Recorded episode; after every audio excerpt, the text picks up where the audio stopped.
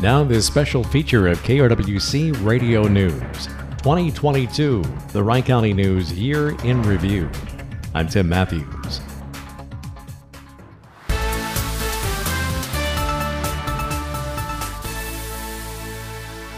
In November 2022, Wright County residents went to the polls for the midterm elections. Voters also showed a growing preference for absentee voting early, either by mail or in person at the Wright County Government Center, as well as a few other locations.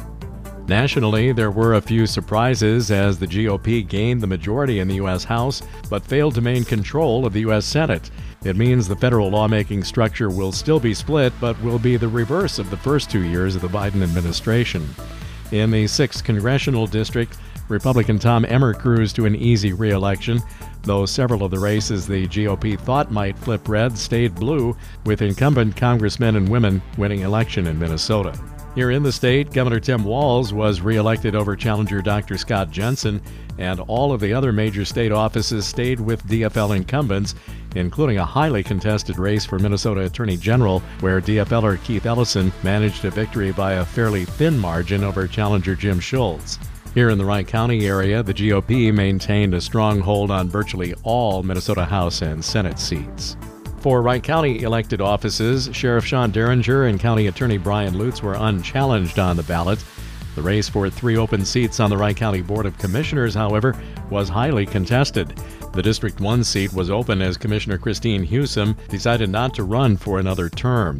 After a long summer of campaigning, Tina Diedrich and Terry Strege emerged from the primary election. Diedrich won in the general election.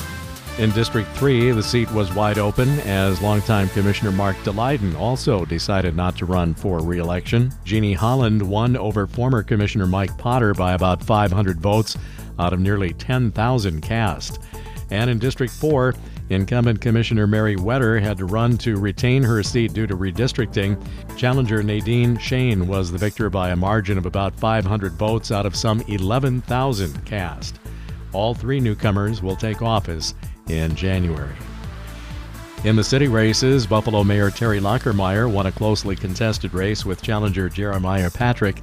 Just 480 votes out of 3,500 cast separated the two candidates. Jamison Wakefield and Bradley Dahl were elected to the Buffalo City Council.